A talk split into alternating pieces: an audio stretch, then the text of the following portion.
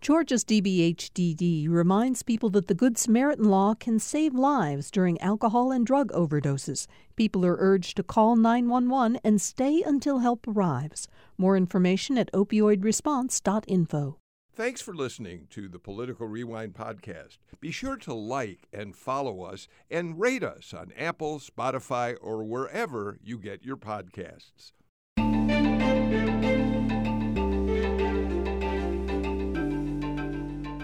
Here we go. Time for another edition of Political Rewind. I'm glad to have all of you with us as usual. Um, I'm Bill Nigut. Um, polling is once again uh, dominating a lot of the conversation we're going to have today on the show um, because not only do we have continuing information that we want to share with you from the poll that was conducted by the University of Georgia for the Atlanta Journal Constitution, GPB News, and the organizations that are part of the Georgia News Collaborative.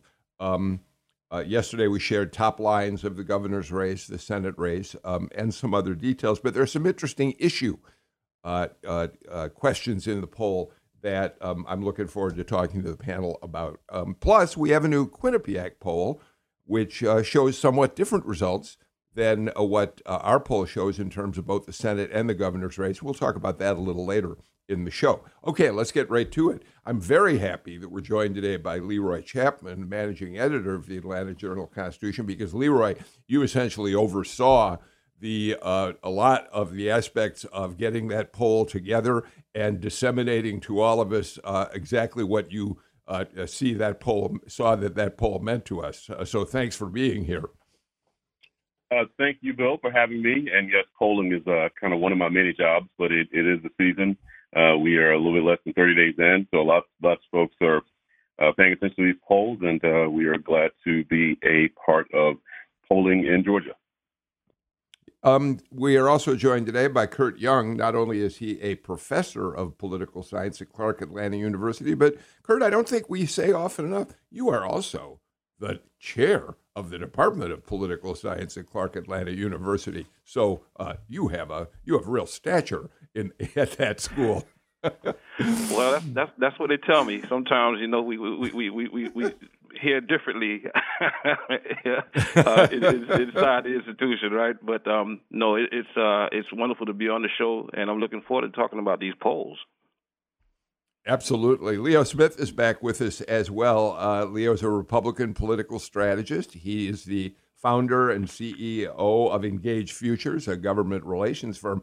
But Leo, I think uh, more in, in, terms of the election itself coming up in a few weeks, we should say you're the co-leader of an effort at the Carter Center called the Georgia Democracy Resilience Network, which is came the Carter Center put together in an attempt to sort of hopeful with hopes that you can find ways to bring together communities of people to have conversations about how to have um, a much calmer election in terms of how people talk about the elections, about these notions of it being fraudulent and the like. Uh, you can say a little more about it.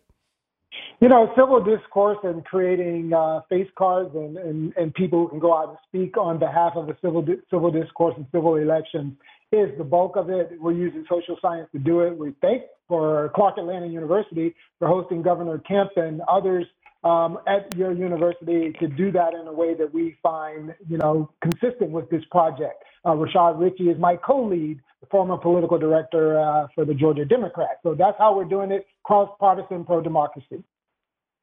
All right. Uh, thank you for being here today as well, Leo. Leroy, let's get right to the polling. Um, one of the things we pointed out on the show yesterday that I want to dig into a little more today is uh, this interesting uh, uh, phenomenon in which, although uh, the University of Georgia uh, pollsters found that Brian Kemp has a double digit lead over Stacey Abrams in the race, when, when voters, and likely voters in this poll, were asked questions about key issues, they tended to support the positions that Stacey Abrams has taken on abortion, on the proliferation of guns, and the uh, new law which allows people to uh, have uh, open carry of guns without a permit, and um, on a couple of other issues, including Leroy, and I think this is interesting casinos. Um, some 60% of Georgians who answered this poll support the idea of casinos in Georgia, which has been a controversial issue in this state for decades. Yeah, that's that's good to point out, and I'm glad that uh, we're looking at some of the issues that uh, this poll uh, took the time to gauge uh, public sentiment on some important issues beyond just the horse race. So yeah, there's some there's some distance right between uh, where you think the candidates traditionally have stood on some of these issues and who's winning the race. And of course, uh, politics often is about things that are like incumbency, which Kemp has, and also uh, you know, likability and favorability.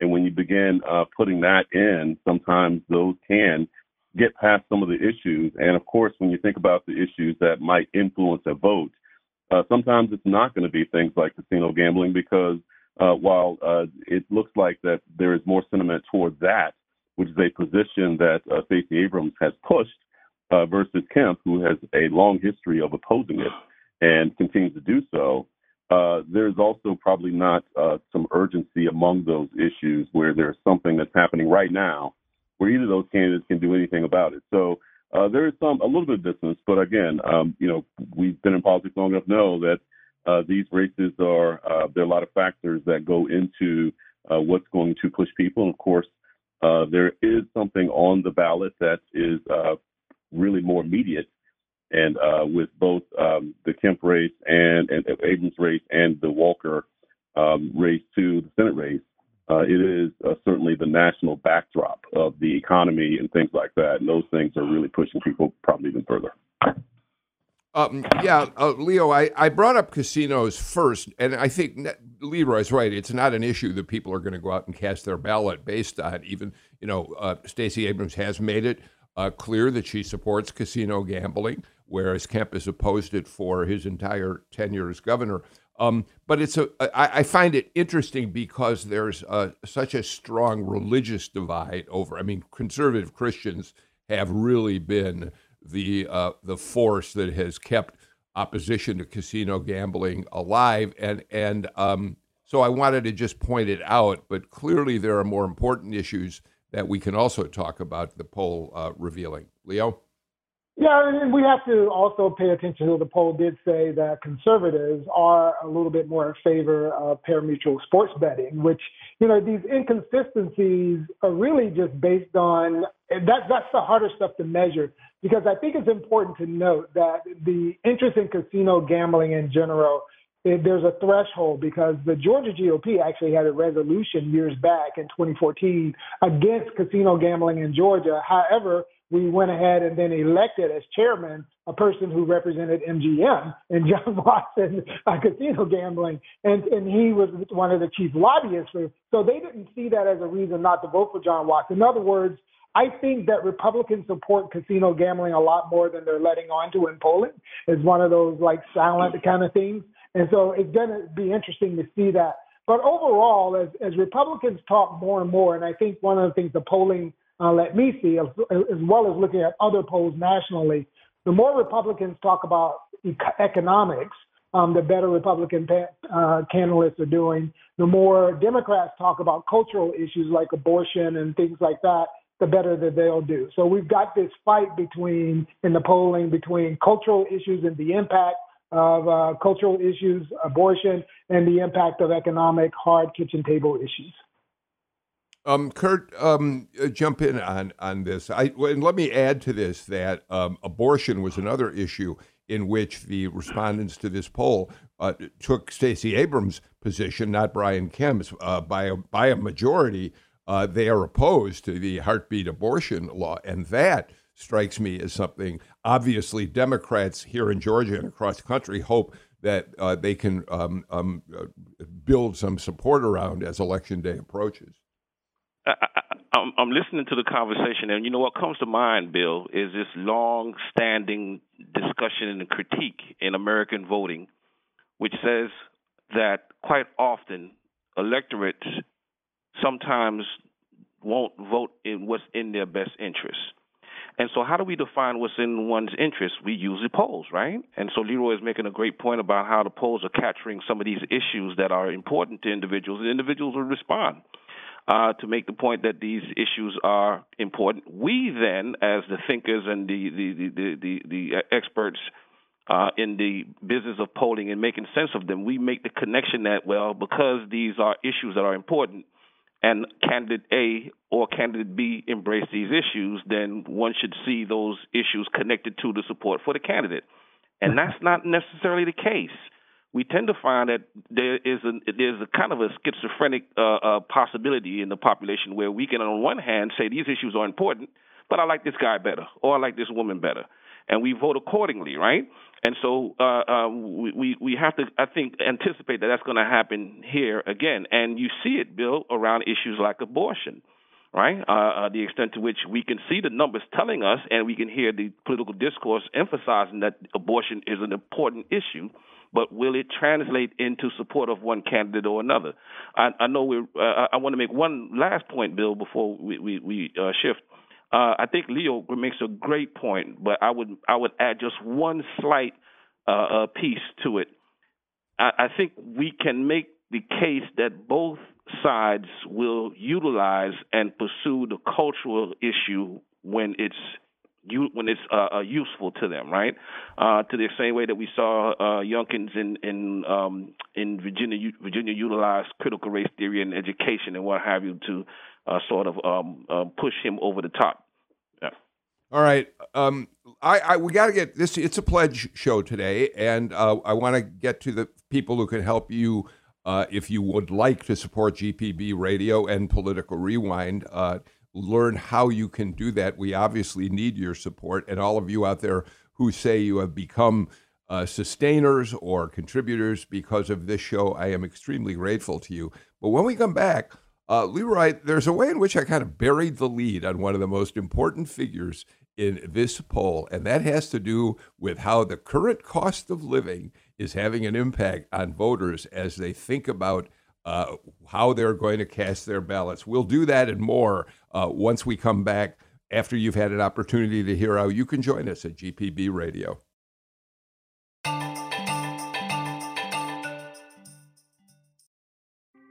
Thanks for listening to Political Rewind. If you like this show, you'll also like Georgia Today.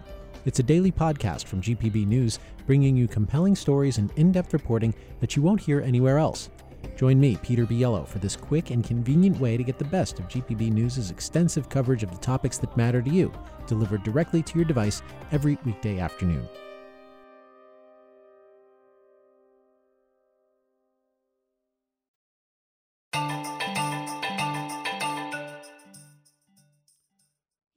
Chapman, managing editor of the Atlanta Journal Constitution. You're the last guy I want to have on the show when I bury the lead.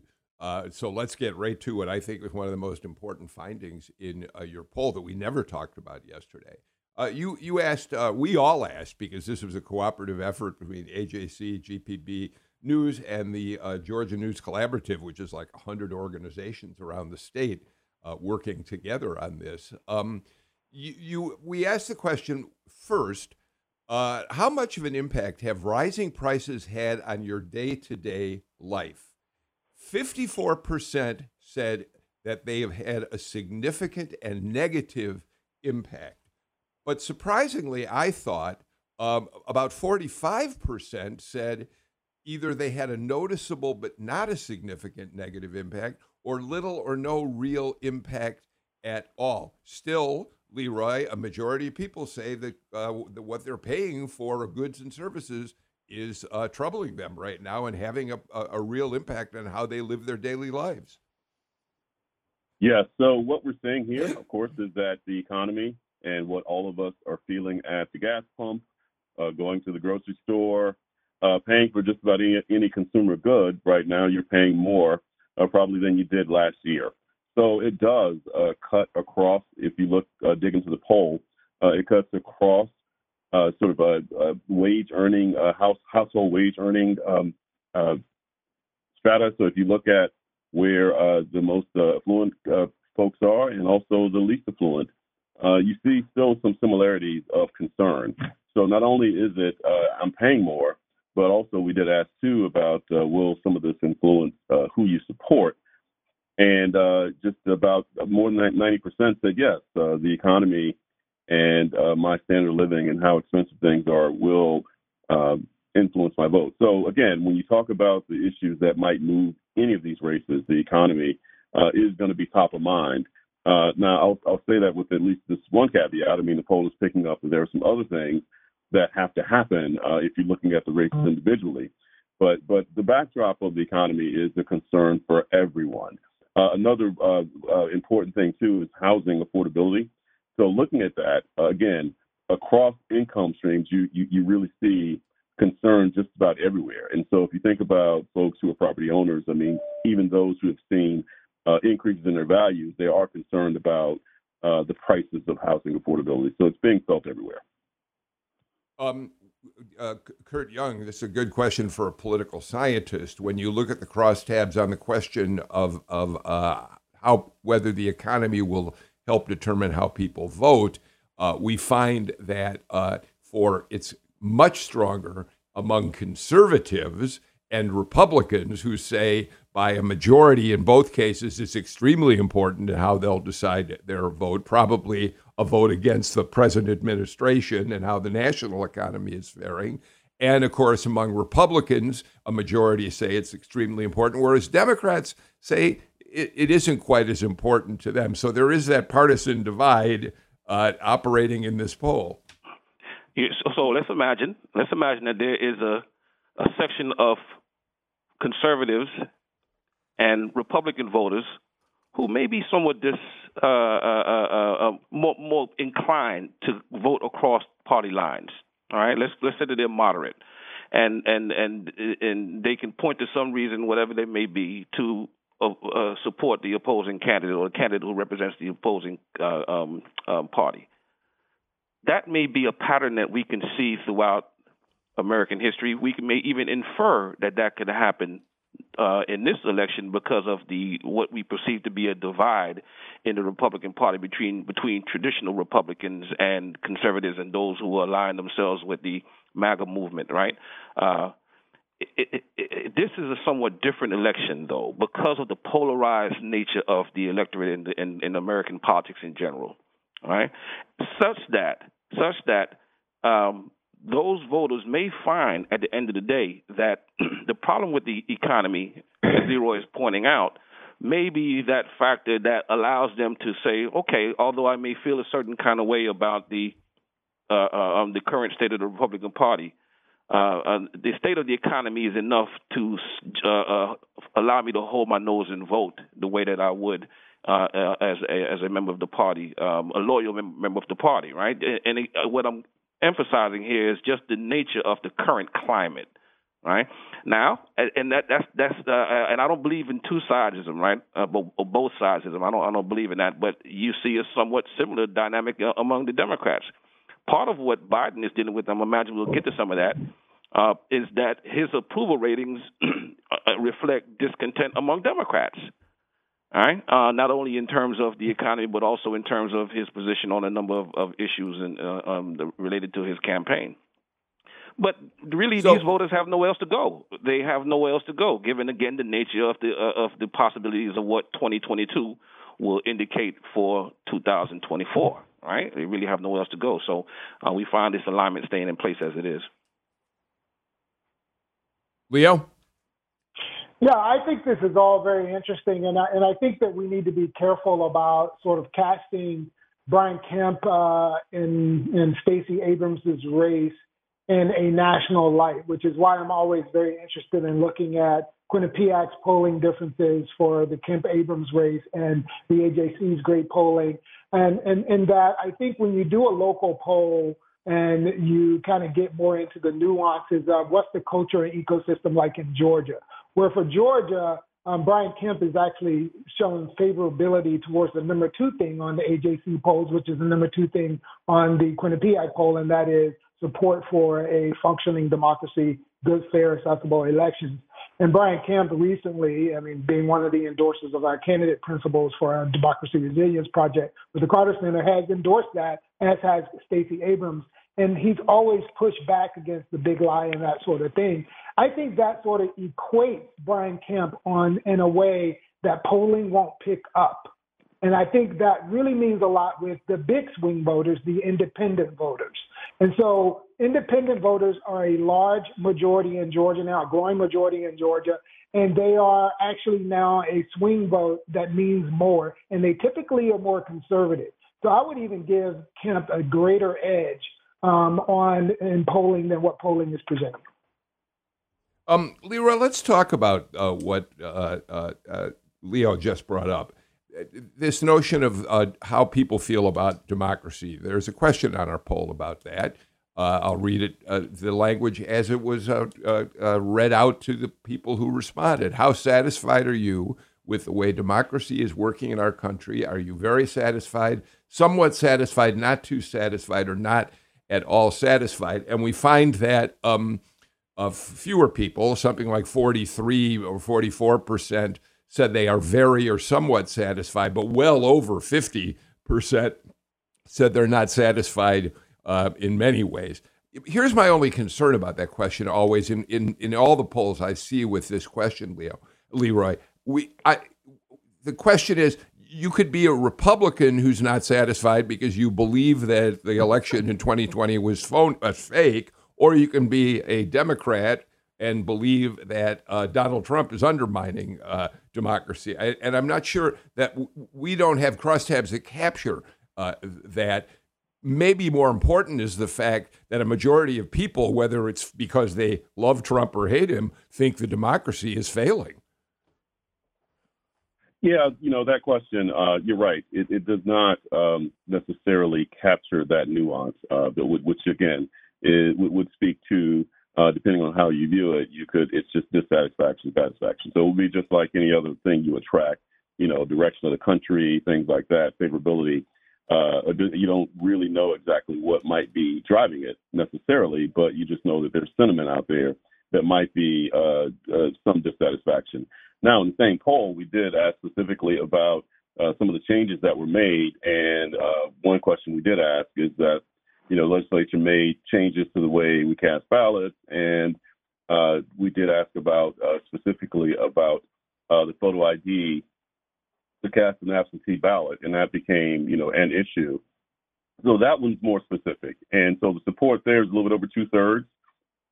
Uh, there was some opposition, though. I mean, I guess about a third, and, and, and very few people were undecided about that one because the discussion that we had.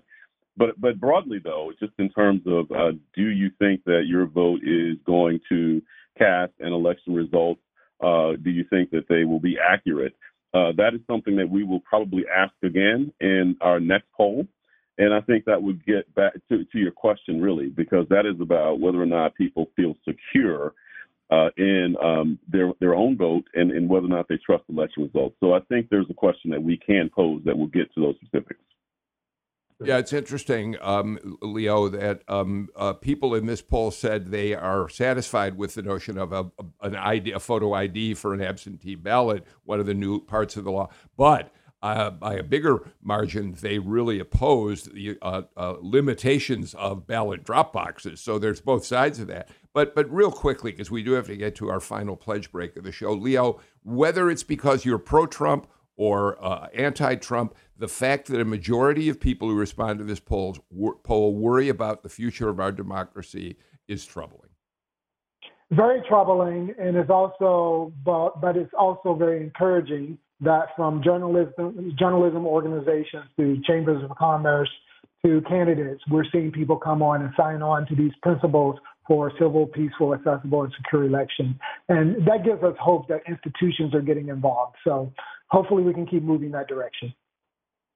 All right, um, we have to get to our final pledge break of the show, and and let me just again take a moment to say how grateful I am for the many people out there who have written me notes, uh, sent me tweets, however you've done it, to tell me that you are a supporter of Political Rewind, that you believe it's worthwhile to write a check every now and then uh, to keep this show going. You know, five days a week, five hours a week live, five more hours of our reruns in the afternoons takes a lot of work uh, by the team that does this show uh, behind it, uh, my fronting it every single day. And all of us are grateful for whatever you do to help us. Here's how you can get involved in that effort.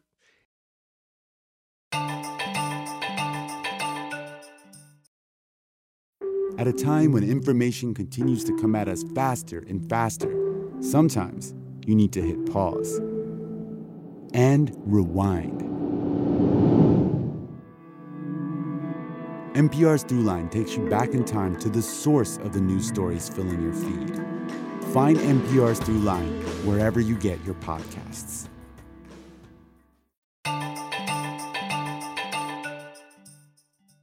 You know, Leroy Chapman, um, many of the questions on this poll reflect um, what all the polling out there across the country does these days. That's the strong partisan divide, maybe tribalism uh, that keeps us divided. So let's talk instead about a unifying question on the poll. It's a really interesting question I've never seen asked before. Would you recommend to out of state friends or family that they move to Georgia? And although the majority numbers do vary a bit, the fact of the matter is that across the board, men, women, uh, race uh, uh, divides along race or ethnicity, age groups, and all the rest, the majority say, "Yup, I'd suggest people move to Georgia." A positive note, Leroy.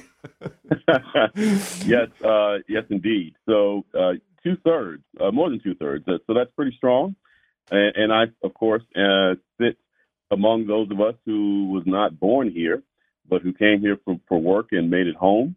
So uh, I think that what we're seeing here, as much as uh, the folks of us who live, those of us who live here, growls about traffic and how people are coming here, adding to it, to that, and, and, and the price of uh, housing and things like that. Uh, I think this is a positive that certainly speaks to uh, the experience uh, that people who live here have and what they would like for others to, to also experience. And so uh, the mayor uh, was at Mayor Dickens was uh, recorded our podcast, the Political Georgia podcast, with us, and he continues to tout. And Money Magazine said Atlanta's the best place uh, in the country to live, and he said that's certainly part of what uh, his um, his own office is doing to try to convince the Democratic Party to have their national convention here in 2024. so, so I think uh, there are lots of things that contribute to that uh, livability, uh, and, and, of course, while uh, we are all um, affected by inflation. I think if you look comparatively at the cost of living here, uh, that's still a pretty strong factor into why people uh, would recommend folks move here. Yeah, I think that's one of the beautiful parts of the polling that the AJD, JJC did to ask questions like that. I recall uh, New York Times columnist Charles Blow, uh, who was very critical of Georgia socially, but then he launches a campaign to get black elites to move to Atlanta and to move to Georgia. I mean, in other words, when you really drill down to it, the freedoms, some of the economic opportunity, the small business environment support, those things sometimes can outdraw some of these hard social issues that the national political scene says about Georgia, that we're this repressive, suppressive kind of environment. But yet you see all these people who are socially progressive um, looking for economic opportunity here, and that has to weigh out in how we vote in the polls. And, and that's a great point. Great point. And if you, you think about it, this trend, uh, and certainly it's not just the African American community, but it's been a popular discussion in the African American community for 30 years, right? Uh, Atlanta, Hot Atlanta, the capital of the South, uh, uh, entertainment uh, uh, capital of the South, and Black Hollywood, and on and on and on. The presence of the Atlanta University Center as a as a mecca for Black education in its, itself. And of course, I'm just talking about Atlanta. You have other parts of the state that's very attractive, and now part of what's taking place is the country is becoming very aware. I'm not sure if this is going to trigger a major um, move to the south, uh, to Georgia, but the extent to which Georgia is uh, uh, front and center in the American uh, political discourse. And the last dynamic that I, I would uh, uh, argue is taking place here is Atlanta is uh, the state of Georgia is a major target for this reverse migration. Right, this history of, of African American migration north uh, started reversing in the late late 70s and throughout the 80s, and so Atlanta has been a target, a destination point for that remigration south. Uh, so we're seeing that now uh, uh, reflected, not just, of course, in the African American community, but other communities as well. All right, I, I, I appreciate you're all weighing in on that. I thought it was an interesting finding. I certainly don't want to be Pollyanna-ish about it. Many of the people that, who were surveyed have significant problems with the way uh, things are going in the state, including including uh, women who are upset about abortion, the abortion law, including uh, people who support Stacey Abrams, who think voter suppression is a major problem. So, uh, but nevertheless, in the long run, they're saying, I guess we'd just soon see people come here and work these problems out because in other ways it's a good state to be. Um, I want to talk a little bit about uh, the Quinnipiac poll, but but I want to do it in the context first of uh, Stacey Abrams' reaction to the poll that we released, all of us uh, yesterday. Uh, Leroy, we knew that this poll, which shows a 10 point gap between Kemp and Abrams, was going to get a significant pushback uh, from the Abrams campaign. I think they'd be uh, remiss not to suggest uh, that they don't uh, think it reflects how people will actually cast their ballots. Um, and here's just one thing that Abrams said. She said, We know my ability and my capacity to invest in turnout is what changed the game in 18.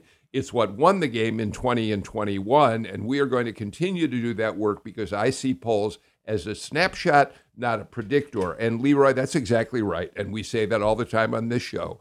A poll is a snapshot of a moment in time, and especially when a state is as divided as Georgia is so closely, turnout and who can get their people to the polls is going to have a bigger impact than what a poll shows three weeks before an election, right? Yes. So, uh, so she is right uh, on, on all counts with that. So it is a snapshot and it's going to be close. So even the, it's showing the spread, but there is the margin of error, error so it could be closer for sure.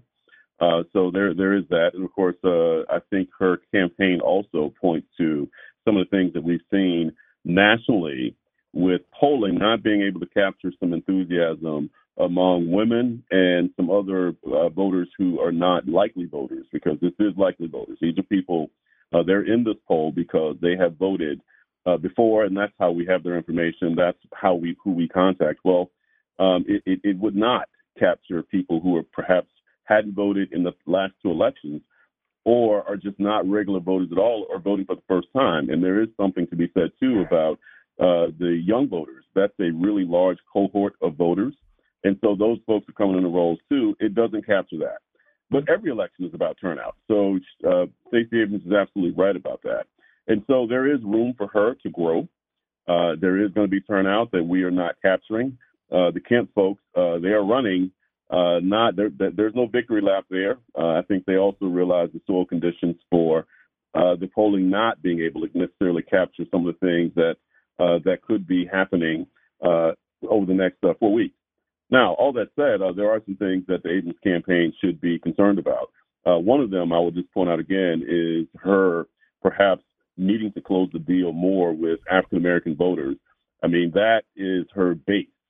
So the idea that this poll says that she's roughly at about 80% with them, and if you look at uh, the, the, those same respondents, uh, it, uh, black voters are about 90% on board with Warnock and 80% on board with her. Uh, I, she probably should be concerned about that a bit. So again, um, it is a snapshot. There are lots of things that it doesn't uh, that it won't capture and the ultimate poll, of course, is election day. Uh, Kurt, of course, if uh, you're the Abrams campaign, you'd want people to look at the Quinnipiac poll, which was released yesterday. They show it, uh, the governor's race, as a dead heat 50% for Kemp and 49% for Abrams. The problem with it is they don't share with us their uh, their their specific uh, samples. They don't tell us what percentage are rep- represent uh, black votes, uh, women, and the like. So, uh, and we've been very transparent. We spent a good part of our show yesterday talking about the methodology and who was sampled in this poll. So, Kurt, what we do think, regardless of whether you believe Quinnipiac or AJC GPB and the Georgia News Collaborative, we know this race is going to tighten because races do as we move toward election day. And that narrative that's coming out of a camp uh, is trying to speak to that point. Uh, the tightening of the race uh, is going. If that, of course, happens, which I, I think it will, then it makes the point that they're trying to emphasize with regard to the massive turnout that she has been claiming uh, responsibility for. I don't think it's all her. It, it, I think it's a network of individuals that connect to uh, grassroots and rural votes Uh, Atlanta sometimes gets the headlines, but the, the, the turnout in the rural parts of the state and the capacity to organize to turn out that vote in rural parts of the state is what's going to help draw the, uh, uh, the, the election closer. Kurt, Kurt, let me jump in. Why do you think that um, uh, the, the, polling shows that Abrams has not consolidated the uh, black vote in, in Georgia at this point? So now, of course, we know that the, the, the same thing applies to any uh, any group in American politics, right? We don't. We're not talking about monoliths here, right? We have some very serious uh, uh, uh um, differences within uh, group. There's an expectation that the black community. I think President Biden said on the on the show with the young folk uh, that if you vote for the uh, uh Republicans and you're not black, it's some madness like that. Right? I don't know I'm, I'm butchering that, but you you recall the, the controversy, and it it suggests that there are uh, that there's this kind of monolithic approach to the vote.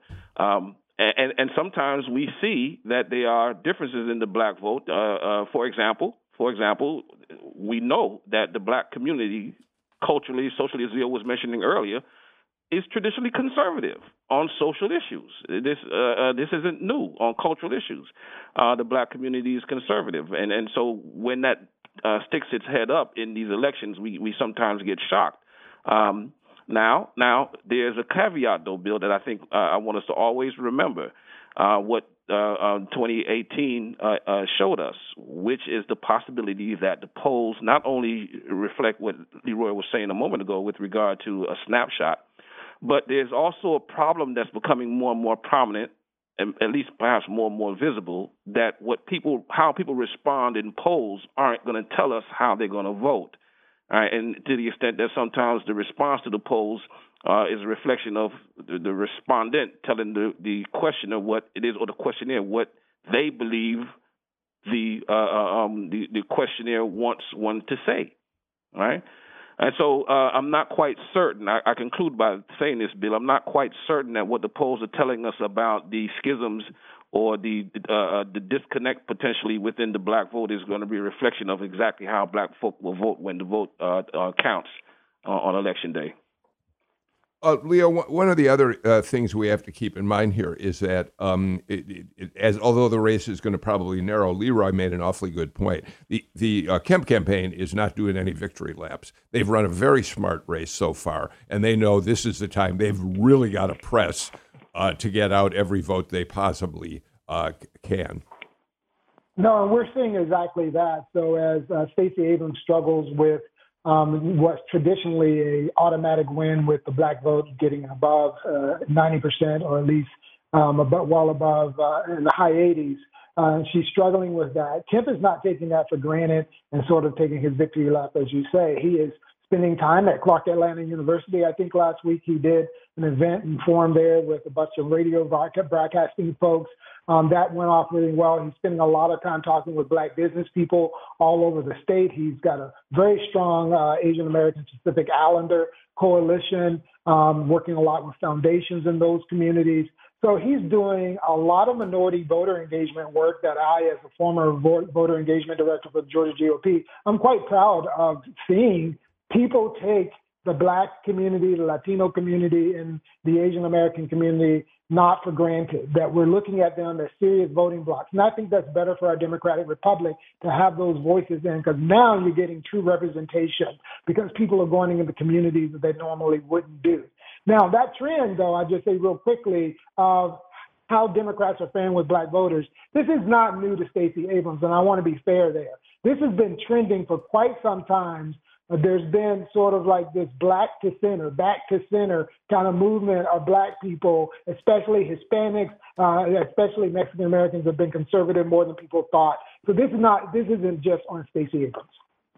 All right, we're, we're going to watch exactly uh, what the demographics are once the election is actually held. But Leroy, you know, there's an. Uh, by the way, the Quinnipiac poll shows Raphael Warnock with a seven point lead over uh, his opponent, uh, Herschel Walker, uh, a little different from the polling uh, that we did, uh, which was about three points um, within the margin of error. One final, very well, we don't even have time for it. Uh, because we are completely out of time before we have to go to the final pledge break before the news.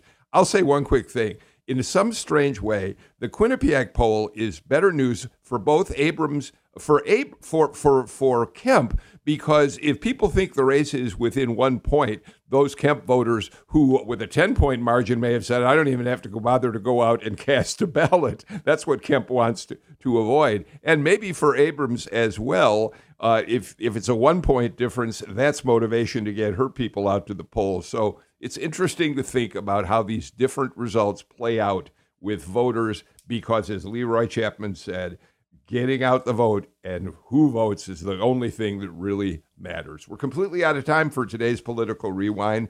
Um, Leroy uh, Chapman, Kurt Young, Leo Smith, thanks for being with us. Let's go back to our pledge team so you can find out how you can join us in supporting uh, public radio at GPB. I'm Bill Nigut. See you all tomorrow. Take care. Stay healthy. Bye, everybody.